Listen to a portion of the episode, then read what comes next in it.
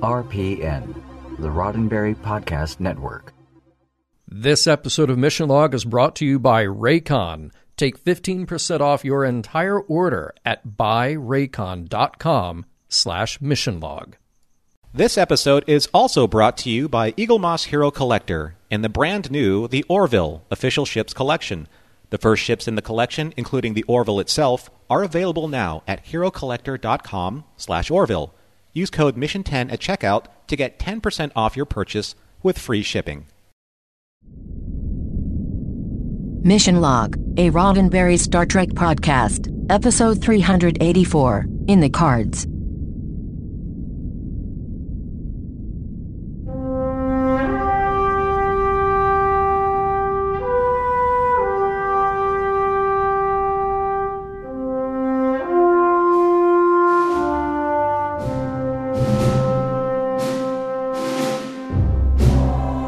Welcome into another episode of Mission Log, a Roddenberry Star Trek podcast. I'm John Champion. And I'm Norman Lau. Each week on Mission Log, we spare no expense to make sure that you get the most mint condition podcast that covers each and every episode of Star Trek. This week, it's in the cards. No, that's not a figure of speech. The title really is called In the Cards, the one where Jake and Nog pair up to do what they do best. Uh, well, uh, look, at least their intentions are good. You know, I'm very excited about this episode, John. So excited, in fact, that I'd like to start this podcast off with a bid of one bar of Gold Press Latinum. But just to expedite things, I'm going to go all the way to 10 bars so I can tell everyone how to reach us. Oh, uh, too rich for my blood. I'll sit this out. Mission Log relies on your participation, so that's why we want to hear from you. Help us spread the word by giving us a like or a share on Facebook or Twitter, where you'll find us at Mission Log Pod. Your reviews at Apple Podcasts help other people find the show, and we do appreciate it. You can reach us on Skype at Mission Log Pod or by calling 323 522 5641. Our email address is missionlog at roddenberry.com, and remember, we may use your comments on an upcoming episode of Mission Log. Hey, trivia is going to be in the cards for us in a moment, but first, a quick word from our friends at Eaglemoss and the Orville Starships Collection. That's right, the Orville. Your ears didn't fool you. We are talking about the Orville Official Ships Collection by Eaglemoss. Now, these ships, if you haven't seen them yet, I really hope you get a chance to soon because they're gorgeous. They're developed in partnership with and based on Seth MacFarlane's hit science fiction comedy drama the ships of the brand new The Orville Official Ships Collection are available only from Eaglemoss Hero Collector. Now, the first ships in the collection, the Planetary Union ship, the USS Orville, the ECV 197, and its shuttle, the ECV 1971, are available right now directly from the Eaglemoss shop for only $29.95 each with free shipping. There's even an oversized, incredibly gorgeous XL edition of the Orville available for only $74.95. Now, no matter what you order, use code MISSION10 at checkout to get 10% off your entire purchase. All right, now you know how this works. You you know how Eaglemoss does their job. They work with the creators of these ships, of these models, and they do a careful study of all the production materials. So whether it's you know photos or CG models, they work with those original materials so they can bring you incredibly highly detailed ships made of die-cast metal, high quality ABS, and I think what is the most important part, they are hand painted to make sure that that accuracy is just dead on. Each ship also comes with a display base plus a collector's magazine filled with concept art, interviews, and behind the scenes details of the Orville TV series. Additional ships are slated to join the collection soon, but look, these are the ones you want to get right now while you can. So full details, including comprehensive views of each ship and ordering information, can be found at herocollector.com/orville.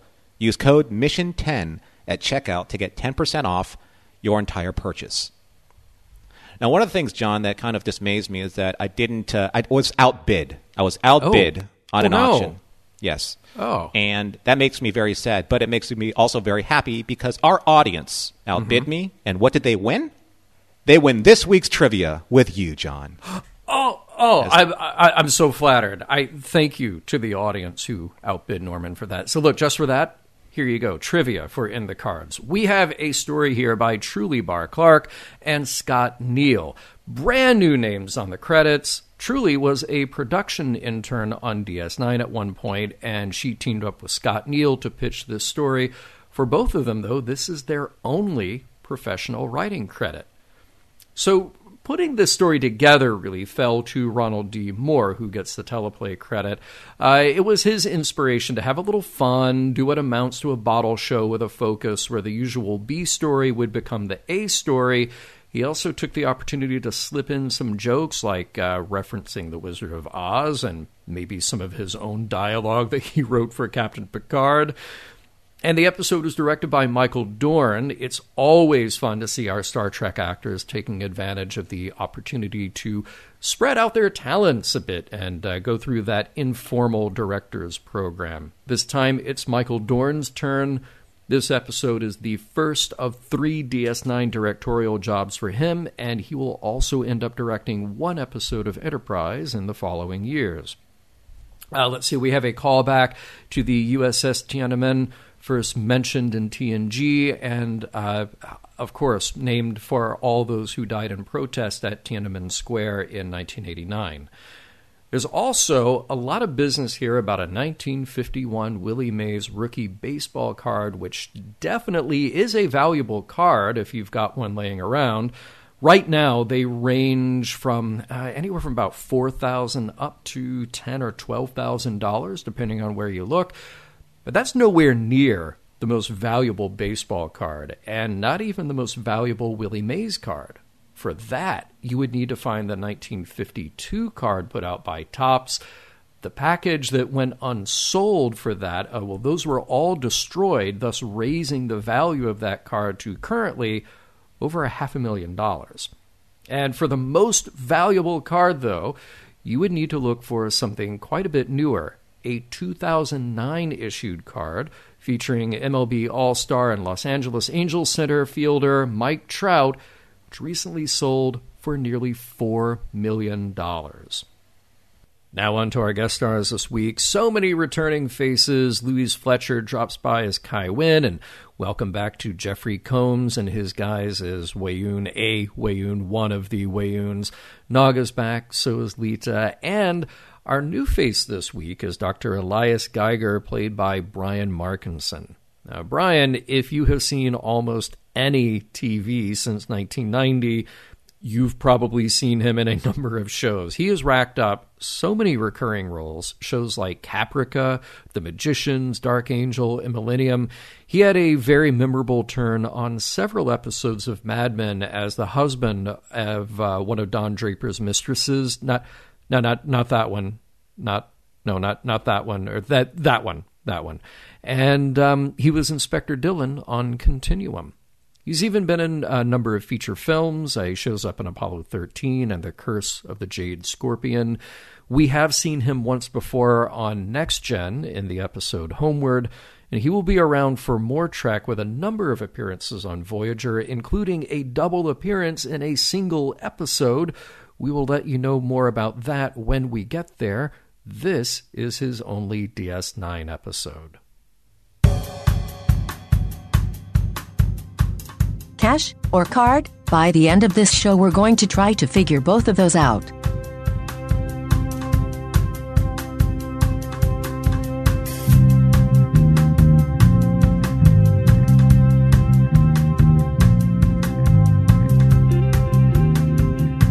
Prologue. Uh, dinner at the Sisko's again. And it's a real downer. Everyone is preoccupied with the impending danger of the Dominion to the point that they can't enjoy each other's company. When the uh, party splits up, Jake and Nog find themselves at Quark's bar, still talking about how everyone seems depressed, even Captain Sisko. And when you're the captain, who's there to lift your morale when you need it?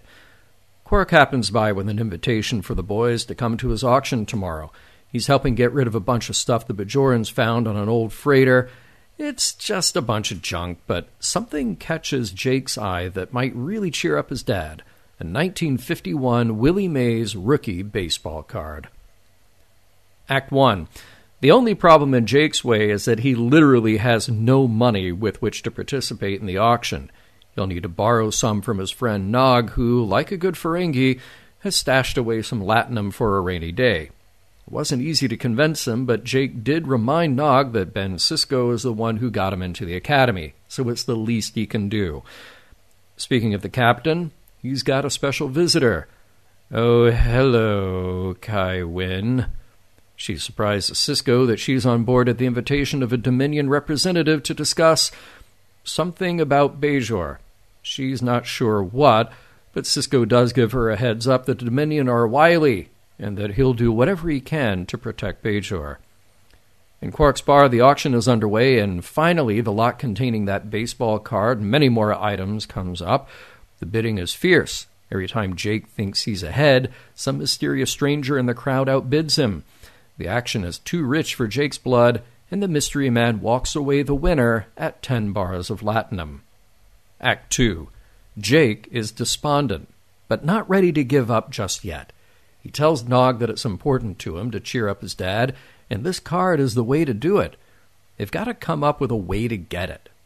They confront the winning bidder, just hoping to have a talk about getting the card, but he's kind of a weirdo, thinking they're part of the soulless minions of orthodoxy. He flat out refuses them and escapes via turbolift. About this time, the Dominion representative has arrived on DS9. Oh, hello, Weyoun. Sisko has zero patience for the smarmy Vorta, but Weyoun says he'll be seeing a lot more of him after his conversation with Kai Winn. Nog has good news for Jake, though. He heard from the auction winner, and they've been invited to make a deal. So, arriving at his quarters, they meet Dr. Elias Geiger, a man who's a bit work obsessed, not much for social graces, and has an offer for these two a list of hard to find items that he will accept in exchange for the baseball card. It's a mishmash of medical supplies, odd equipment. So, what does he want with it? Well, wind him up and let him go. It's monologue time. Dr. Geiger explains that he's been researching the very nature of death. His theory is that cells get bored over time. They need excitement in order to keep doing their job of dividing, thus keeping the body alive. He's even got a device, the Cellular Regeneration and Entertainment Chamber, designed to, you know, entertain your cells into not giving up and dying. So, Dr. Immortal may well have a loose screw, but Jake is adamant about getting that baseball card. He convinces Nog to go along with it and they set out to fulfill Geiger's needs. Act 3. First stop, Chief O'Brien. Jake and Nog need a piece of obscure Cardassian equipment, and the Chief can't be bothered. Nog tries to give Jake a little advice, though, giving the Chief some incentive to help them out. What if they did some work for him? Free up some time so he can go play in the holosuite. Maybe then he'd feel more inclined to get them what they need. Okay? It works. One down, a few more to go. Next stop, the infirmary. One item on the list is anaerobic metabolites in a hydrosaline solution, and that's definitely Dr. Bashir's department.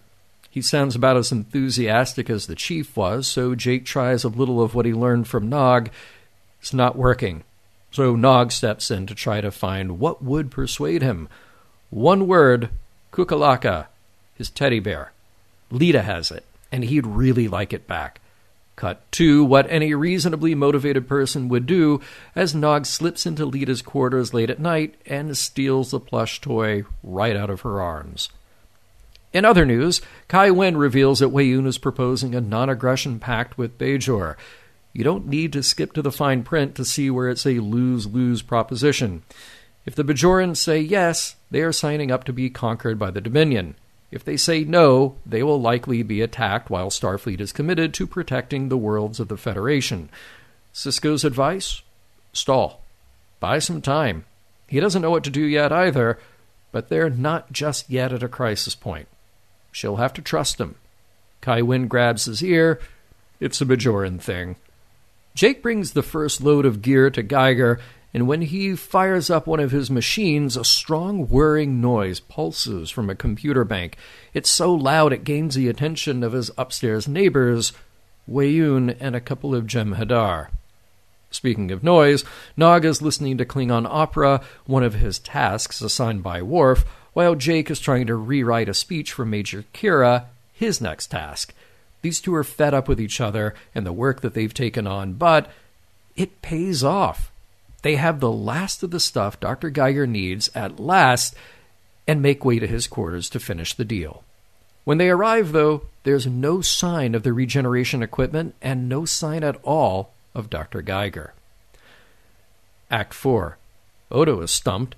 He knows nothing about Geiger or his supposed regeneration device, but he scares the boys a bit with talk of trespassing charges. On the way out of the constable's office, Jake and Nog spot Kai Winn talking to a Vedek who was also at the auction and participated in the bidding on the same lot. Then, this is where Jake goes full conspiratorial, thinking that Kai Winn must have wanted what was in the auction, and when her Vedek failed, she must have colluded to get rid of Geiger. They have to confront her.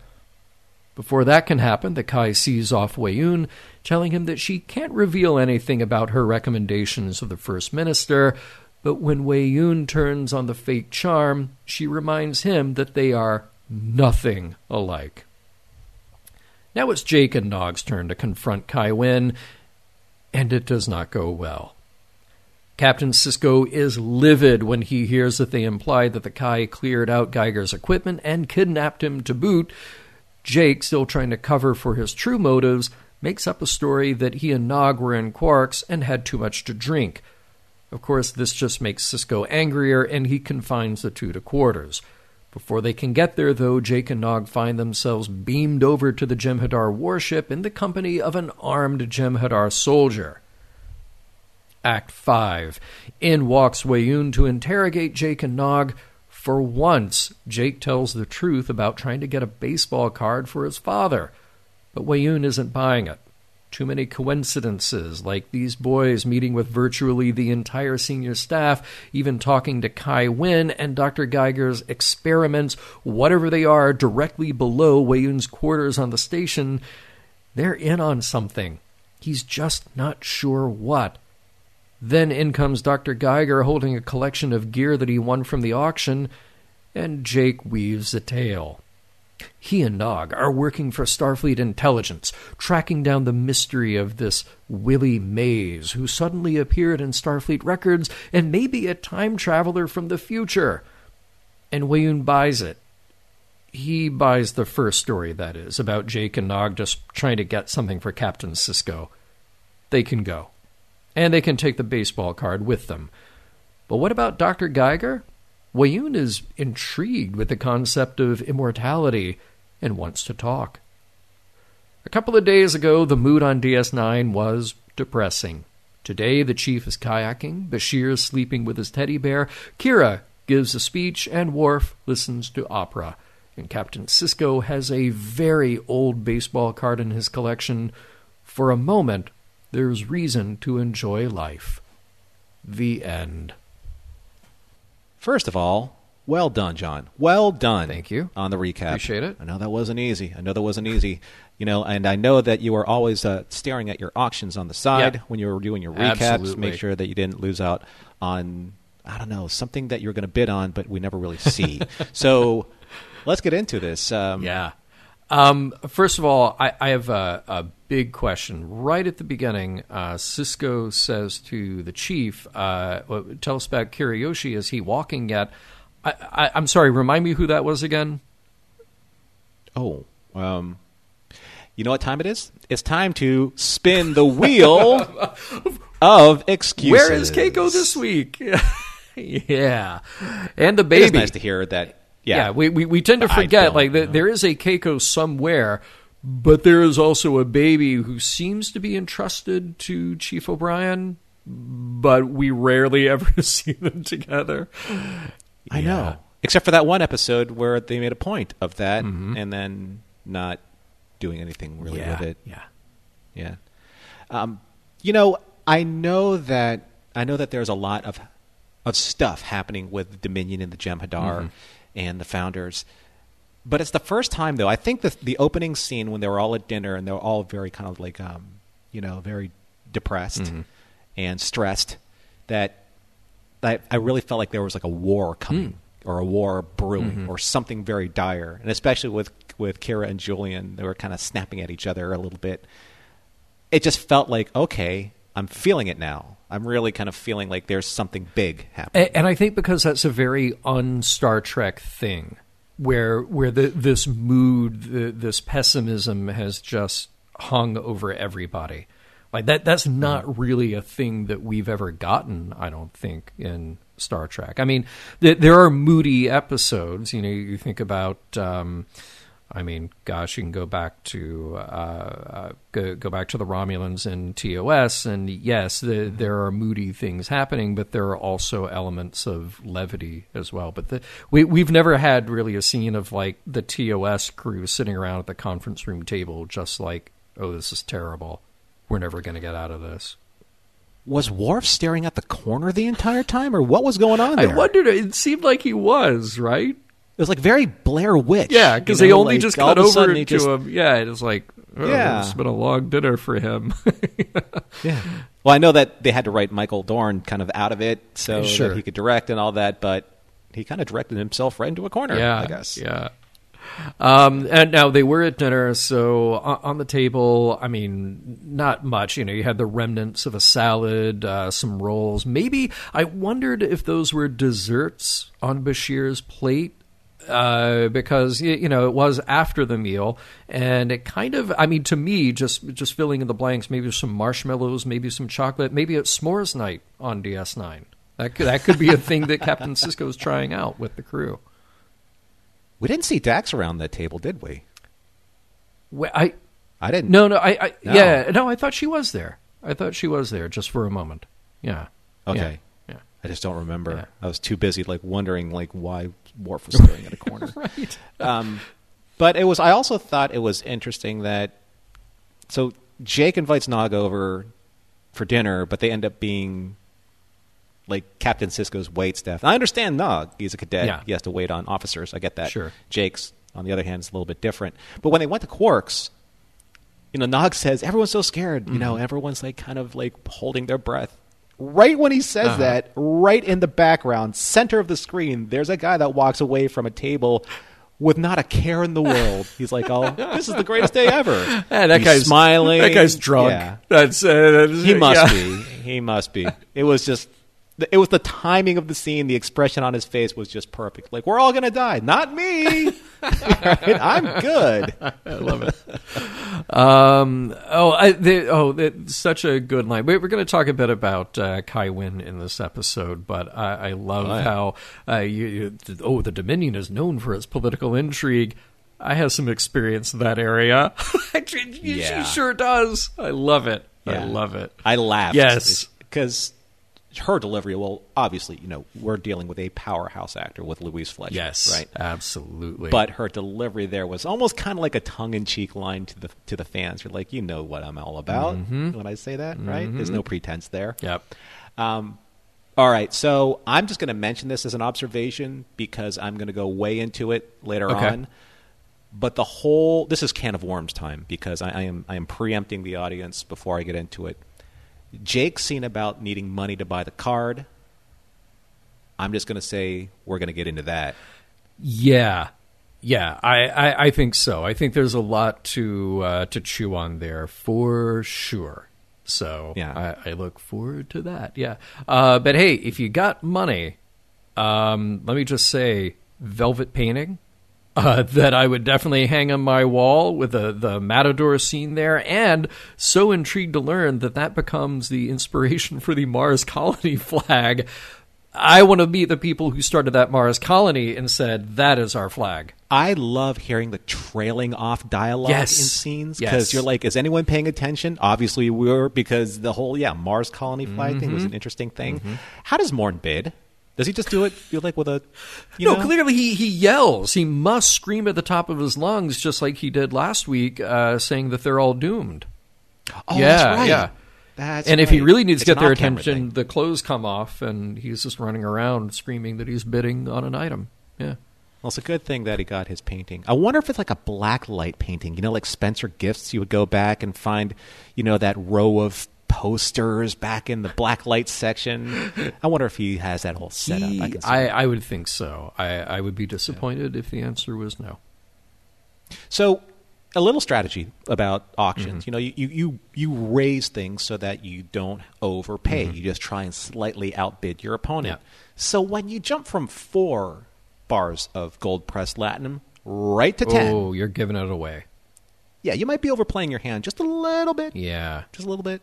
Yeah, You know, yeah. that's like on eBay, like minimum bid five. I'm going to bid 500 as my ceiling, uh, but it's just a Yeah, it's Right? not worth it. Yeah. Well, to me, it is. Um, Yeah, to me it uh, by the way, uh, uh, w- when we meet, because that's when we meet Dr. Geiger, and he has this, uh, there's some really interesting dialogue in this episode. I haven't broken any laws, except perhaps the laws of nature. I cannot wait to use this line in my real life someday. I don't know when that will come. I don't know what the context will be, but I'm just going to file that one away. All right. Is it going to come with like a really arched eyebrow? It just seems to me it needs like a like that kind of like Ted Knight type of delivery, like mm, mm, laws of nature. Has to. It absolutely has Yeah. to. So with the jumping from four to ten and like really like sealing that auction, Mm-hmm. did did I miss something? Because I'm pretty sure like I reviewed this, uh, you know, with enough detail to see that he didn't really pull anything out of the chest in his lab. Yeah, it, it seems like the only thing in there that would be any value is the 23rd century translator, uh, whatever that piece of equipment was, and it has to be something that Right. went inside one of those other components because that was relatively Right. small, and nothing else in there would really be of any value. Yeah. Right. That, that was the only piece of tech in that chest. But you don't kind of see him take it out of the chest or put it into a component and turn something on, like he did with like the some of the stuff that Jake and Nog brought him. Exactly. So I was just like, wow, like th- did we miss something? Did something get cut? It was Yeah, weird. yeah, that was a little strange. Um, oh, by the way, also uh, cellular ennui, another great phrase and great band name. If somebody needs that, Would it be in the Enya type of font package or kind of like a metal kind of font ooh, package? I'm not ooh, sure. yeah, no, it, it might be like an Enya thing. I think that would Yeah. probably be good. Yeah, or or Portishead if you want to bring that a little, you know, it, it, it would work for any of those. Yeah. How very nice of you, Yeah, John. you're Bring welcome. Portishead. Yeah, very good, very good. so I almost bought the whole thing with like the, the cellular regeneration chamber. I thought it was an interesting thing, Mm-hmm. right up until he said entertainment part of the name, like the cellular Mm-hmm. regeneration and entertainment chamber. So it's kind of like, yeah, I dig it. This is kind of like going into like a VR machine, right? Right. It's it's cellular regeneration, but let's let's kick it with a little bit of like you know I don't know I'll watch some you know oldies you Yeah. know, it's like on me TV in this chamber and make all my cells I, happy. for some people, maybe that's all you need to keep those cells happy. Yeah. Um, look for Jake. Jake says, "I'm not crazy. I'm just a little obsessed." I so know that feeling, Jake. I know. I hmm. feel you there. And Dr. Geiger says, "Shaking hands can kill you." Welcome to the early 21st century, Dr. Geiger. that is ah, that yeah. is so real. Oh, these writers in the 90s were so prescient. Yeah, I got kind of uh, put on my heels with that. I'm like, wow, that's kind of timely right mm-hmm. now. Right. Right. I'm sorry. I know that I get into these like these weird logic loops, but if Geiger needs Jake and Nog to find specialized equipment, how did he get the equipment to make all the stuff in his chamber, in in his quarters? I mean, in the first place. Right. Like, where did all of that stuff come Yeah, from? because you, you would think that, uh, particularly with Odo doing his job, somebody shows up, there's a manifest, all this equipment gets checked in. I mean, yeah, it makes sense, Right. right? I'm just Yeah. You know, it's just a, a strange thing. Did you notice that uh, the chief has this line about how Decker got sick? So he couldn't uh, do his job there that the chief was doing, and I wonder is is he related to a certain officer who was presumed lost about hundred years ago when uh, he merged with an alien artificial intelligence? Is that you know maybe in the family? I heard that there was a snippet of a conversation between Decker and Chief, and the Chief says, "I'm sorry," and Decker says, "No, you're not. Not about a damn thing." so, Just You know. give it a, that's that's genetic. That just- yeah, it was just yeah, it's just very you know, it's a natural response. yeah, yeah. yeah. Now, funny thing about that scene is that uh, at the beginning, Chief O'Brien didn't want to help out Jake and Nog, But then at the end, apparently, all he has to do is have that Cardassian power coil sent up to their quarters. Like, like literally, the guy couldn't just be bothered to call the front desk the first time around. That's what it sounds like. like. Hey, can we have this thing? No, no, no, it's too hard. Like, oh, sure, I'll just have it set up. Like, uh, what? Come on, are you angling for a tip here? Is that it? Yeah. Well, he was so stoked. I mean, he was like going to go kayaking. Now we can get Yeah, that stuff. right. Get to them. so, um, five liters of anaerobic metabolites suspended in hydrosaline solution. Mm-hmm. Very hard to say. Even probably even uh, just as difficult to, to procure. Right. So, how exactly do you, uh, you know, uh, account for its loss in your logs when you have to declare your inventory every so often? Right. That's, yeah, that's a good question. Yeah. So, uh, but I mean, you know, it's it's for the teddy bears, so- Right. Yeah. exactly. Okay, and look, I speaking of the teddy bear, um, I'm sorry. Uh, so Nog and Jake, uh, they need to go to Odo's brig. I'm going to say because breaking into Leeta's quarters while she's sleeping is patently wrong. It's a little creepy. It is very creepy. It's a lot creepy. It- yeah, Yeah, if it's a lot Odo needs creepy. to throw anybody in the brig for anything, it's that. And and if there needs to be a stern talking to from the captain, it needs to be about that. We'll move on to more fun things like, say, hey, uh, mentioning uh, again Nog's very precise hearing, listening to Klingon opera at 82 decibels. Uh, we we kind of teased that before with his ability to tell the difference between 65 versus 70 decibels when he was in the bar. That was kind of cool. I mean, he could have done it in the hall holosuites, right? He could have done it practically anywhere else. He could have had headphones. I'm, I'm, I'm pretty sure those exist in the future too. Ferengi headphones. would be massive. What did those look like? right? Giant cinnamon rolls like they did in Spaceballs, you know, or something. But oh my gosh, that's amazing. Yes. We should. Oh, somebody should do that as an illustration. Get on it, people. Let's see some Ferengi headphones. Love it. How exactly is Odo so baffled by the fact that Jake and Nog are telling him about Giger? Remember, we we're talking about the equipment earlier, Yeah. just you know a couple of uh, tidbits ago. So there's nothing on the station that gets past Odo. Nothing. He prides himself on that. But then he has this chamber that is being rented out by a person that's not in his log, the manifest of the equipment that's in the chamber, and he doesn't know anything about it. Seems odd for Odo. Very odd for Odo. Yeah, that that's some slippery stuff. Yeah, uh, it- it's just out of out of character. Um, Hey, uh, lions, Gigers, bears. Um, oh my! Oh my! they they really went there because Ron Moore just couldn't resist. Uh, I I feel like if they did that all the time, that would be bad. But oh, okay, they probably they read it, and probably everybody else in the writers' room and Ira probably said, "Ooh, ooh, you really you're going to go there? Okay, all right, we'll give you this one. You can have it. There you go." yeah. Oh my gosh, and I, I loved uh, Kai Winn grabbing Weyoun's ear in that little moment. I, I wondered if she kind of gave it away in that moment, though, because he's angling to find out what it is that she's going to recommend to the First Minister.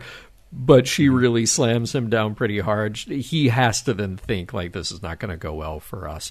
And one last question that I think was not resolved in this what is the drinking age in the 24th century?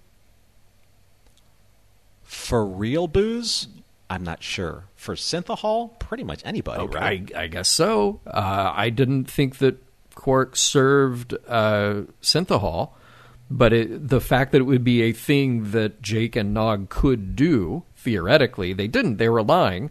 But it, it just sounds like a thing that they could do, which is to go into Quarks and have too much to drink. That gives me a little bit of pause. And just think, when Jake said that, he's kind of tanking his best friend's career in front of the guy who got him into Starfleet. I mean, that, that baseball card better do wonders.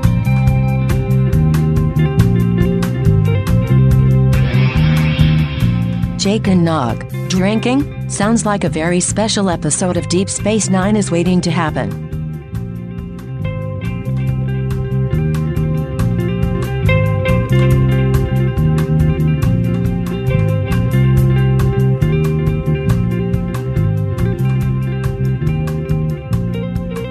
The band's taking a break, and we'll get back to cellular ennui in a moment. But first, a word from Raycon. Now, you know, John, every new year, all you hear is this new year, new me. I'm going to lose weight. I'm going to stop eating. I'm going to make better choices. Here's a good choice that you can make. And here's a better habit that you can make. And if you take up a hobby, say running, jogging, things of that nature, what you want is amazing audio that makes your new year experience even better. And that's why you and I recommend wireless earbuds from Raycon. I, you know, I was just having this conversation with somebody the other day where I was saying, wow, it, it's fortunately the days are starting to get a little bit longer, not by a lot, but a little bit. And I think I really need to get back out there and walk again and just get in some exercise. And that's the perfect time for me to put in those Raycon earbuds, those everyday ones that I love because they are my everyday earbuds.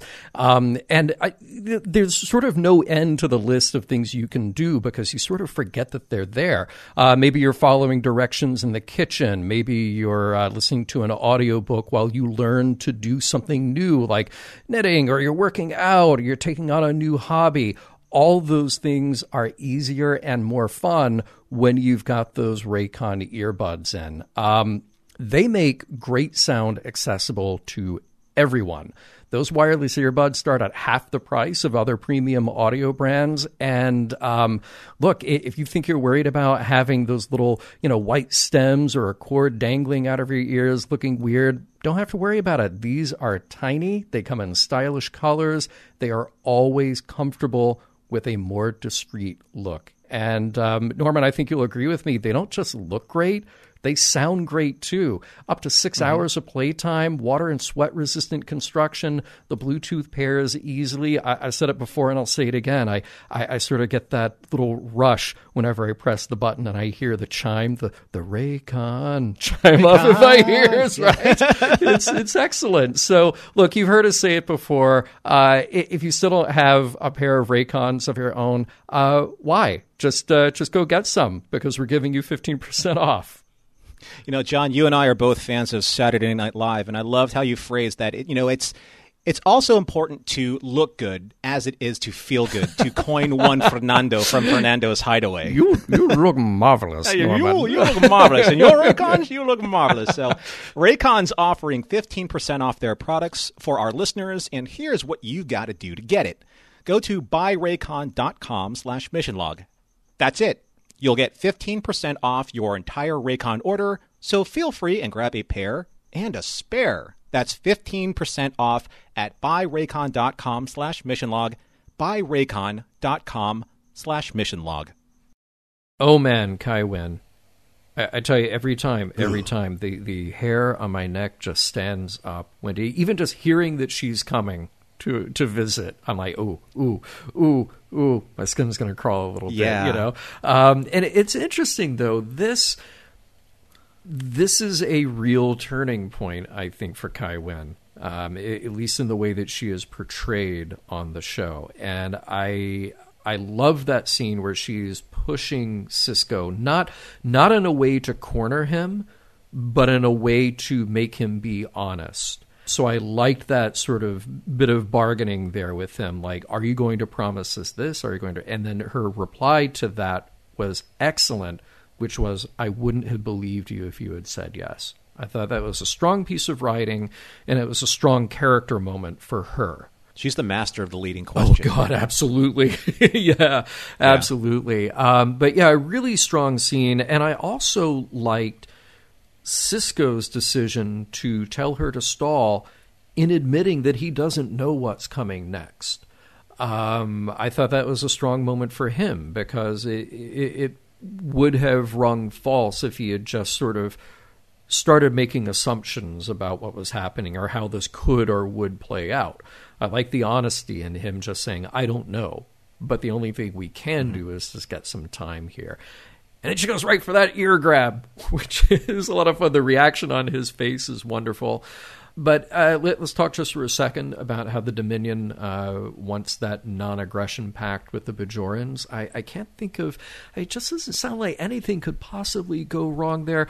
Oh wait, I, I have this mm-hmm. book here on my desk about Operation Barbarossa. Uh, strange that, that that would be here as we see this.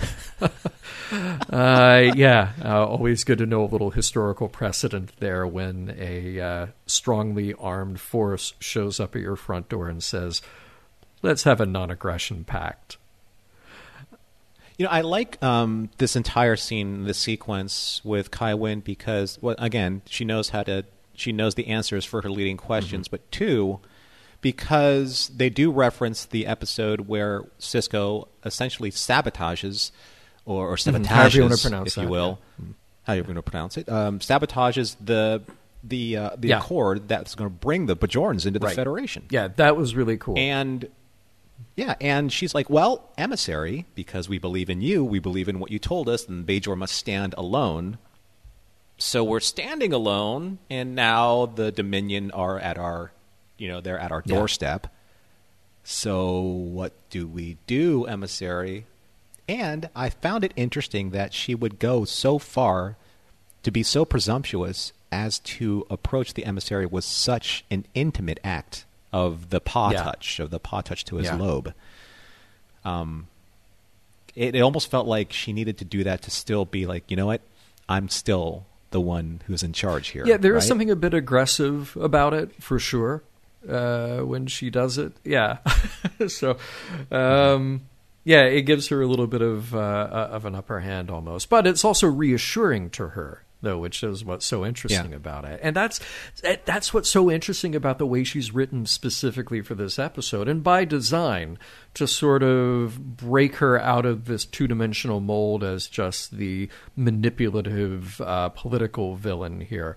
They're they're playing a bit with our feelings for her. Um, she's being reasonable with Sisko, and she lays a smackdown with Weyoun which is what we want to see. We know where our allegiance is here to the characters in the show. So it's nice to get some redeeming quality out of her. And I really like her admission that the prophets have told her nothing and that the orb of wisdom didn't help her either. Because finally, for once, she can't use those things as a crutch or just a convenient excuse to do what she's going to do anyway. Now, is it me, or is it because Kai Winn's reputation precedes her, and obviously the way that we feel about her showing up on the station means that it does? But do you believe anything that she says as being true? I usually don't. Um, but I think this is the one time, this is the one scene where nobody's got any answers you know, she's there trying to find out something from Sisko, trying to get some counsel from him, still respecting him as the emissary, even if she thinks she has the political upper hand. Mm-hmm. But it sounds like she honestly doesn't know what to do with the Dominion because, sure, uh, being protected sounds good, not being attacked sounds good. But. Mm-hmm if that means actually being conquered, then uh, that is a, deal that she can't take for, for the people of Bajor. So I, I think there is a level of honesty there that we haven't seen between them. And I think if there was something underhanded here, we probably would have had we probably would have had a different kind of conversation. It would have been the kind of conversation where she would be asking Sisko for his opinion, looking for a weakness there, and then exploiting that with Weyoun or exploiting that with whomever the next person is that, that she's got to manipulate. So I, I buy it. Now, look, I might turn out to be completely wrong, um, but I actually will accept that scene and her participation in it for, for what they're trying to tell us. Yeah. I mean, it's almost kind of like they they have her in a position of playing both sides against the middle. Yeah uh, in a way, and that I know that I try and find similarities in the A and B plots, but there is something to that effect with the way that Jake and Nog are being played against all of the other all of his all of the other uh, I guess officers on Deep Space Nine to get Giger what he wants. You know, there's um, Giger. You know, he he's keeping his hands clean of all of these machinations, the same way that I guess Kai Winn's kind of keeping her hands clean of all of the machinations that she's put into play, because the way I saw it was she is manipulating the emissary in one way, trying to see if Sisko or Starfleet is going to commit to their mm-hmm. cause. And he can't. He has a non committal response. So she's like, well, what is the Dominion going to do in response? Without ever without ever actually putting her response in play. Yeah. So you just have all of these people kind of having each other run them around in circles so that you can't really get a definite answer from Yeah, I, I mean, the only right? power that she has is the non-answer right now. I mean, that, Right. that is literally the only power that she's got in any of this. So i i interesting to just see it sort of on hold there and waiting for somebody else to make the first move, which doesn't really seem like what we've gotten out of Kai Winn before. But I think the stakes here are beyond w- anything that she had conceived before. Like, yeah, they've already been through an occupa- uh, occupation by an outside hostile force. This is a different scale, or maybe Yeah. maybe she feels like, I, look, we've done it before. Maybe we can go through it again. I mean, there might be that sort of Right. conciliatory, just sort of, uh, uh, you know, th- this resignation that this is something that has happened in our very recent history. Maybe we can stomach it. Yeah, true enough, true enough. So let's go on to our uh, our A plot here about Jake and Nog and the mad scientist and the baseball card. Which Yeah. um, yeah. I wondered, uh, you know, at first, like, could are we going this route again, where there's like the age old morality tale about not pursuing immortality or about science run amok? Because that definitely has been a theme in Star Trek before, and very often Star Trek takes a uh, a questionable approach to that. Like, we we don't really trust anybody who says that they've come up with. Uh, uh, with these sort of scientific breakthroughs. Immortality is not a thing that you should want, and in the pursuit of it, you will probably not only fail, you will do something horribly wrong in the process. Like, oh, I don't know, the the virus on the Earth-like planet in Miri. Uh, you know, that that's one of those cautionary tales. And then I thought, you know, maybe we're going to do something here about getting into business with the wrong people. That greed will lead you to ruin, um, and if it, you know, if something sounds too good to be true, then it probably is. But I feel like we didn't really go down those routes that much. We just sort of dangled that idea for a moment. And then we just got into the the action of you know just the plot the the process of the plot going to get things to deliver to this guy to presumably get this card. Uh, but but an age old thing in star trek came up and that is money. Am i right That one stopped me in Okay. my tracks, John. I'll be honest. I'll be honest. And it stops me in my tracks so early in the episode because it's literally like the scene right after they leave the bar and they talk about how much money do you have, Right. Nog? And I get I get that Nog has money. You know, he's Sure. a Ferengi. He has his you know, he has his uh, his savings in his bed. Whatever he stuffs he stuffs his mattress with. I'm sure it's uncomfortable if it's Which, metal. by, by the way, uh, Right. uh, for for Aron Eisenberg, just quick aside here, perfectly played moment when Quark is saying to Nog, like, uh, "You don't have it under your bed, do you?" He goes, "No," and he just kind of takes a glance off to the side to see if anybody's listening. Yeah. Ah, I just I love Yeah. the timing of that. I love that edit. Perfect. Well, he's so Yes. on point. He, I mean, he both he and So are so on Yeah. point. But in the scene where they're exchanging this uh, this dialogue about money, uh, you know, Nog says, "It's my money, Jake. If you want to bid at the auction, use your own money." And Jake says, "I'm human. I don't have any money." And this is where I really just had my ears kind of perked up. This is with the record scratched that- off the. yeah, but I, I wanted to hear this particular explanation because I've never heard Yeah. this before. But I know that currency in Star Trek is a thing. You know, we, we talk about it being a post-scarcity economic Right. society, uh, a little bit more on the lines of socialism, and obviously not capitalist. But Nog says it's not my fault that your species decided to abandon currency-based economics in favor of some philosophy of self-enhancement.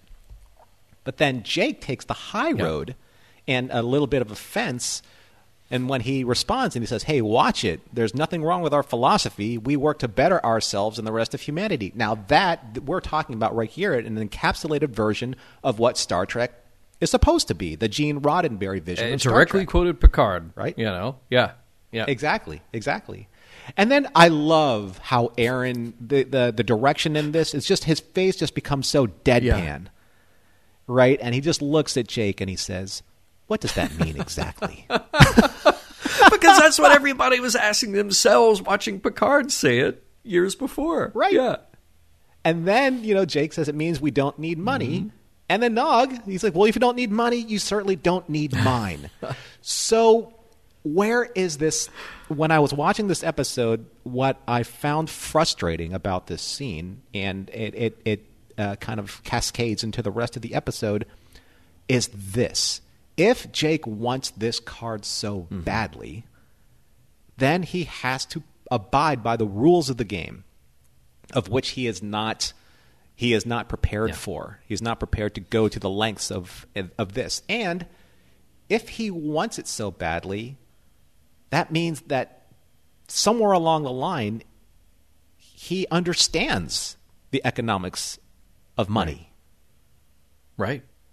But he takes that high road with Jake saying that, I mean, with Nog saying that we're better than that. We're about self enlightenment. But you're not, though. Because Right? there's a thing that you want, and that thing that you want has a value that then you Right. need to be able to make a deal with the owner of that thing. I mean, how do you? It's not just about participating in the auction. It's about how do you participate with anybody on any scale who then needs a valuable thing in return. Like we go back to Encounter at Farpoint on TNG, and there's Dr. Crusher looking at fabric saying, Yeah, bill it to my room. And my thought is like, uh, okay, well, we're trying to figure out how to do that. Oh, look, the Enterprise just took off. We we we don't know uh, how that uh, works because it's all made up. the, the, anyway. the last four digits, yeah, of your card and um, your expiration date and your security right. code. Uh, Whoosh. Yeah, exactly. so, yeah, I, like there is the high-minded philosophy. The problem is you have to get everybody around you then to buy in on that high-minded philosophy because at some point somebody will come along who needs something other than that. And mm-hmm. Starfleet has put themselves in a very interesting position by having this presence on this station that is not a Starfleet facility and presumably plenty of other places in the galaxy that aren't as well that starfleet and or the federation needs to do some kind of quote unquote business with how do you do that sure we can replicate things that have value that might be an interesting trade um, but at some point somebody's going to want some latinum yeah. Right. People like hard currency. I mean, there are there are examples of this in Star Trek where we have taken this this understanding of the post scarcity economics to the nth degree, or as you say, we debate these things ad infinitum. But I have to agree with Nog here, mm-hmm. especially in the context of this episode, because if Jake truly believes, and this is because Jake really took umbrage with with how Nog Yeah. responded. If he truly believes that humans strive to better themselves without money, then where does the desire kick in so hard and so obsessively to buy the baseball card? Okay, so at this stage in the game, Jake is a very talented mm-hmm. writer, right? He could, and he's educated, he's very smart, and he obviously believes in the philosophy of the Federation, or he wouldn't have taken, you know, he would have been wounded by what Nog said mm-hmm. so much. So, isn't there more an enlightened way of improving his dad's spirits aside from just trying to find a uh, a common way of buying something for something as common as money? I mean, I get Yeah. it. I get it. Like Jake says, he doesn't want to disappoint his Yeah. father. I get it. But why wouldn't he maybe tap into his writing and write something philosophical or spiritually enlightening for his father instead of jumping through all these hoops and these machinations for something that is just as common as anything else. It's just it's just an object. Yeah. And as far as he's concerned, it really doesn't have or hold the understanding of the currency value of a society that doesn't believe in placing those kind of values on objects. I think that's what's so interesting here in this scene is, is challenging his belief and his dedication to that philosophy. Because up mm-hmm. until this moment, Jake didn't know that a 1951 Willie Mays baseball card was something that existed, much less something that he would want and want that badly. And it wasn't just about, uh, obviously, it's not just his desire to have it in his hands. It's about what it means to his father. It's about, you know, but he could have gone his whole life and not known that that was a thing that exists and therefore would drive him to the point of obsession of needing to get it. Um, but yeah, it, it's like, what do you then do with that information? Okay. Could you go to a computer, look up the information about that card, and then, I don't know, uh, uh, create a, a painting or a story or something based on Willie Mays's life.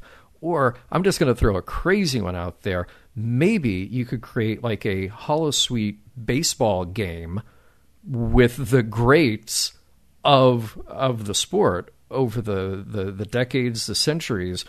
That's the thing you can actually go experience as opposed to just an mm-hmm. object that you hold in your hand. I'm gonna I throw that one out there for free they can have that and just uh, do a, a, holodeck story about a baseball team. What do you think about that? Yeah. Mm-hmm. Well, it would be the holodeck of dreams. Sure. Is yeah, that what we're talking about? build about? it and they'll you they'll know? materialize. If you program it, they will yes. materialize. Is yes. that what we're talking about? There is uh, a, a, soft, I think, anti-capitalist message in what they've been doing with these two characters because there was up up until basically the um, the the architecture was put in place after the feudal system was dismantled into the Enlightenment mm-hmm. system, where the creation of currency, hard currency for the tradable goods, basically uh, changed the way that people would interact with each other. And I think that there is something here that can be mined for for something that is as important as just being able to negotiate with people again. Mm because I think that's something that Jake never he didn't really have that skill, but through Nog he was able to learn it. And I think that instead of doing something that's so easily purchasable by just the, the coldness of currency, you're actually exchanging value now for value for the interest of something else. You know, so like with the chief, what his his personal time is worth everything right. to him. So what if we were able to do that for you? Or say Julian, the nostalgic interest of the of his bear brings him a little bit of peace in his day that's something that's of value to him. It's worth more than money. And I think that it was really neat that they were like being able to get to these different aspects of people's lives where something that is so valuable to them is worth being able to talk about and barter as opposed to just say, "Oh, I'll buy that for you." Right? I will just do something as exchange currency for goods so that you feel better. No, I'm going to actually find the thing that makes you feel better and get that. But, but let me ask you this though: Do you think that you know it, it is about the journey? It is about Jake's care for his father, um, and we see we see sort of the the missteps of the obsession of like, well, I got to get the thing, therefore I have to get essentially money, but it's not going to be money in this case. It'll be the things of value in order to get this other thing of value. Um, we see that this is a problem. We see that this uh, that Jake and Nog are not dealing with the best people here. But in the end, is that message undermined because the object has brought happiness? I mean that that is definitely one way of looking mm-hmm. at it. I mean the if you're talking about in terms of like the ends does justifies the means, mm-hmm. perhaps, perhaps. But at the same time, though, when you really kind of take a look at if they were successful, if Nog was able to scrape up enough gold pressed latinum to buy it at mm-hmm. auction, then it's Nog giving him the gift. right, right, Isn't it? Yeah, yeah. So Jake didn't really do anything aside from um, harangue Nog to loan him, say, 10 bars of gold pressed Yeah. latinum. But it doesn't belong to Jake. So Jake didn't really do anything to get that gift for his father aside from bug his best friend into into just giving up because he's tired of being that that is harassed. uh, boom. You just summed it up. Uh, Jake's superpower is annoying his friend to the point of capitulation and handing over money. that's the that's the economics of the future. We figured out how the 24th century works.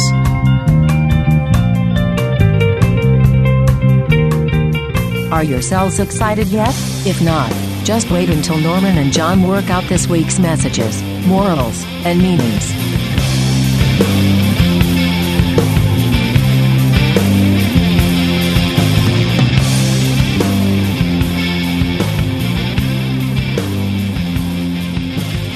There's something to be said about the title in the cards because maybe Jake and Nog should have, I don't know, taken a nod from the gambler. They should have either, you know, known when to hold him or known when to fold him. And in this case, maybe a little bit of both. but that's just me talking. How Jake- did you feel about it, John? Did you feel that they uh, Yeah, they gambled the Jake right did not know when to walk away. Uh, Nog did not know when to run. That, that's uh, yeah, that's very true. Um, look, I think. Uh, first of all, the funny thing to me i- is that I feel like Ron Moore was inspired by the ads in an in-flight magazine. Like the the whole thing with the cellular regeneration and entertainment unit, I swear that that has been in an in-flight magazine somewhere somehow. You can dress up total nonsense in vaguely scientific sounding terms, and from that point, it's relatively easy to get people to believe in anything. So I thought that was that just sort of spoke to me that it was, it was very funny yet somehow believable. Um, Are you talking about the legendary Sky Mall magazines that are in airplanes? ding ding, we're waiting for that endorsement deal. Yes. yes, I am. Uh, which I greatly enjoy taking pictures of the worst pseudoscience in Sky Mall and then posting that and uh, you know, just either pointing out or letting other people point out what's completely wrong with it. Uh, so that that was fun. That's a fun bit of business in this episode. Um, I did kind of wonder. You know, we'll we'll get to the morals here in a moment, um, but I, I I do feel like you know the thing that I like is the building sense of doom in the beginning. Not because I like doom, but as we mentioned before, I like I like the way they handled it. it just felt real. There was something that was serious uh, about this for all of them, emotionally uh, resonant for all of them. I, I like giving Jake and Nog something to do. I do feel like Giger is just overridden, though. Uh, it, it was a bit of a caricature. Again, I like the takedown of pseudoscience. This, I, I know that they were trying specifically to make a B plot into an A plot, but I don't know if that was the best decision here. It felt like they needed to cut some of the fat from that if it was going to be the A plot.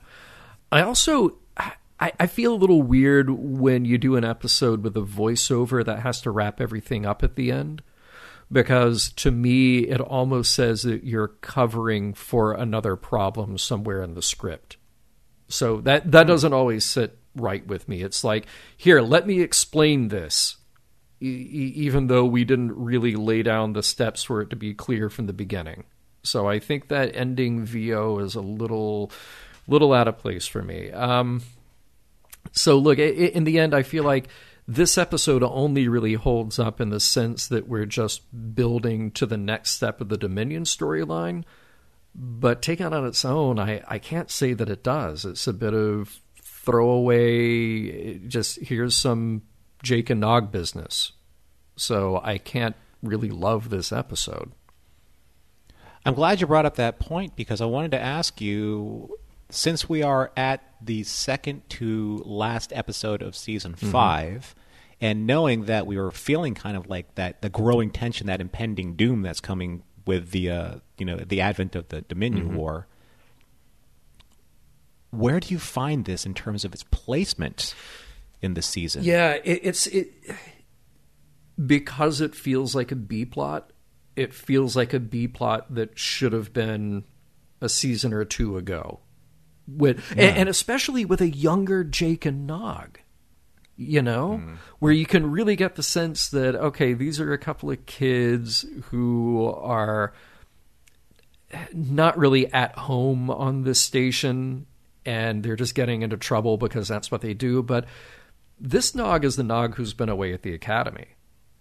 And he's been, you know, serving under different commands and he's been in the thick of it. He's been in the firefights. We've seen that.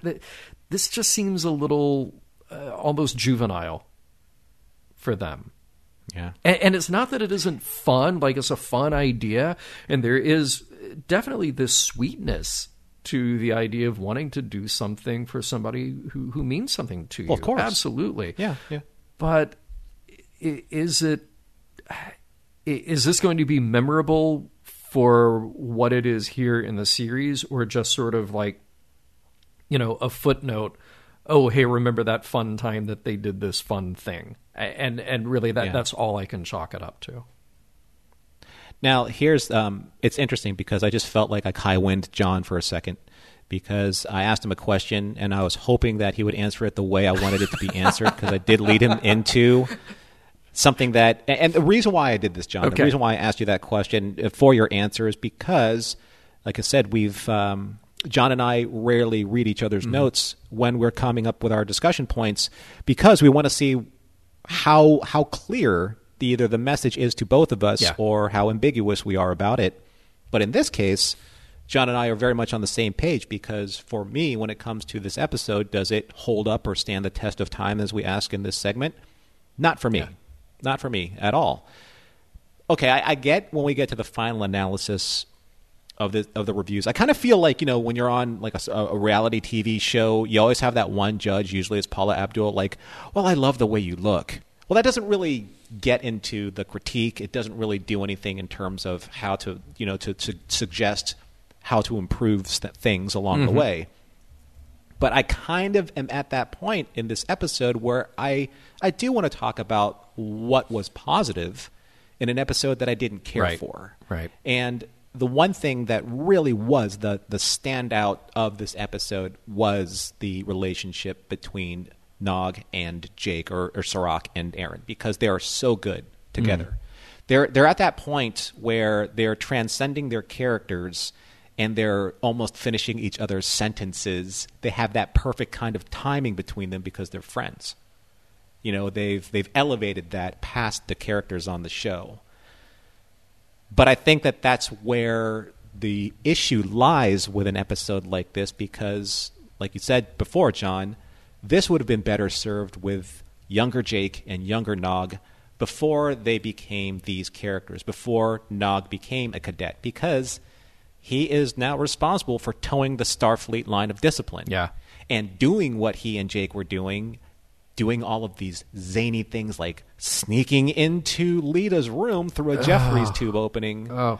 How many? I don't know. I'm, I'm pretty sure that violates some kind of code of conduct in Starfleet. I'm. I'm horrified I'm just horrified Right? at that yeah And Jake, Jake's smart. You know, he's resourceful. He's a writer. That means he knows how to to research and find inspiration and elevate his thoughts to something more noble and more profound.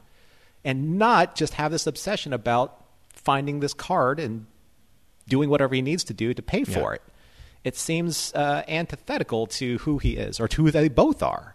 So you can't, you know, you can't just jump down their throats for doing something noble. You know, like it's fun to see them go through those machinations. But I do believe that it would have been better served, you know, when they were a few years younger. Because do you really buy that a Starfleet cadet and kind of a very talented writer playing at treasure hunt around a station is that Right. believable? yeah You yeah. know, it seems a little juvenile even yeah, for them. I agree. But it, you know, if we get into morals, meanings, message, like, is there something to take away from what is, uh, for all intents here, a, a pretty light episode? They were just giving this giving us this nice little pleasant send off. People are happy before we get into something really heavy. Um, I mean, again, I, think there's something fun to be had with the whole pseudoscience mumbo jumbo nonsense of Dr. Giger. Uh, if you wanted to make something out of it, you could. It's one of those, if it sounds too good to be true, then it probably is. I, I did wonder, though, like, was there a moral at the end of this where everybody's happy except Leeta? because she's literally had something stolen from her as she sleeps. And you see all these reaction shots like there's the chief, he's going to go kayaking. And there's Kira yeah. getting applause. And there's Worf uh, taking in this beautiful uh, Klingon opera. But what do we get of Leeta? She's just looking all over her room trying to find who stole the bear. I mean, right? why, why are we doing this to her?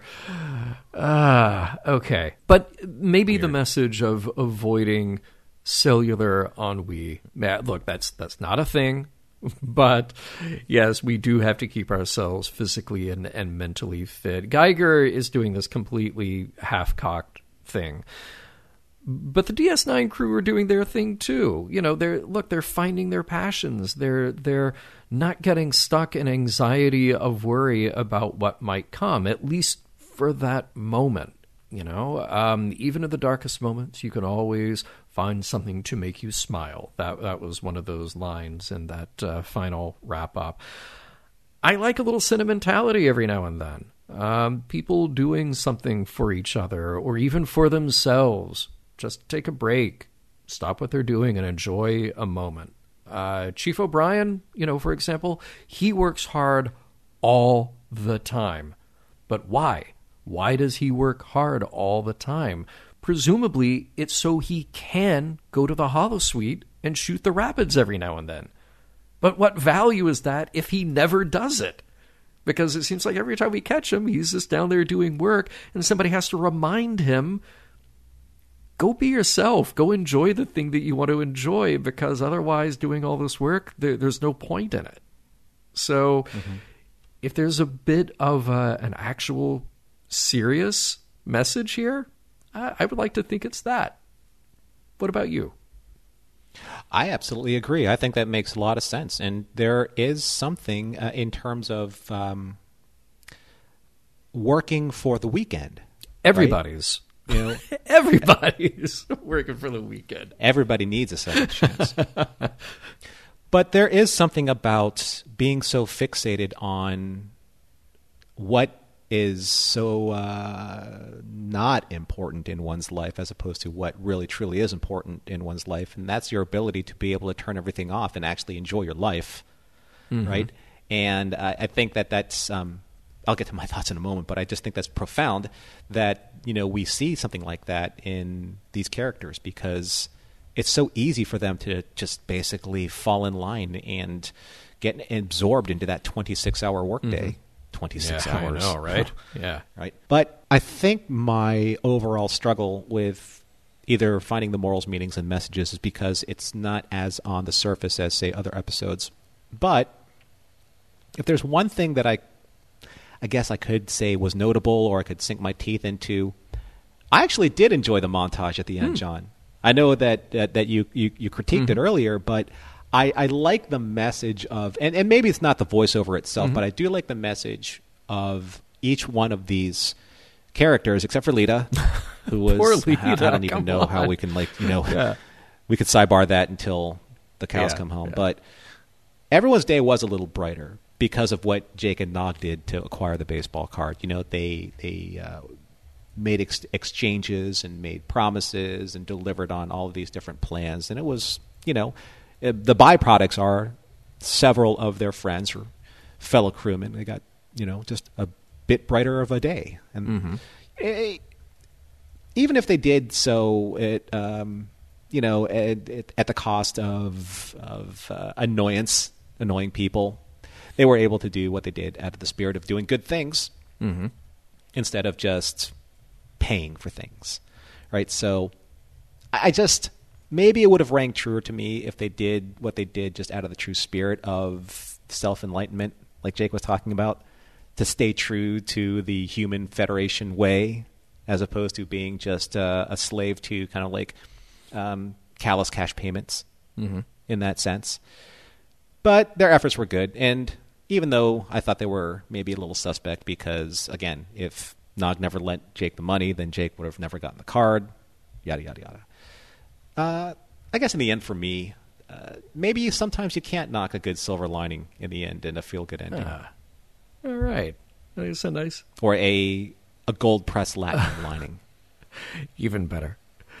Mission Log is produced by Roddenberry Entertainment, executive producer Rod Roddenberry. Our website and your opportunity to comment and connect with us is missionlogpodcast.com. If you'd like to support Mission Log directly, you can do so at patreon.com slash missionlog. And for more Star Trek news and discussion, be sure to visit trekmovie.com.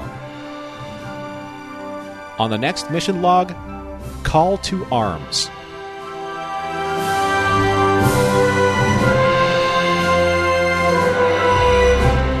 Some of the music for Mission Log provided by Warp 11, online at warp11.com.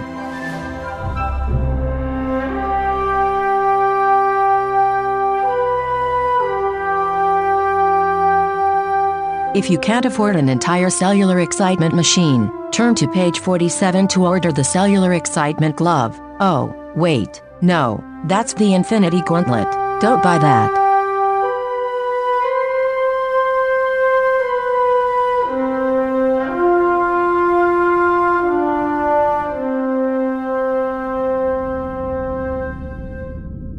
End transmission. Podcast.roddenberry.com. The Roddenberry Podcast Network.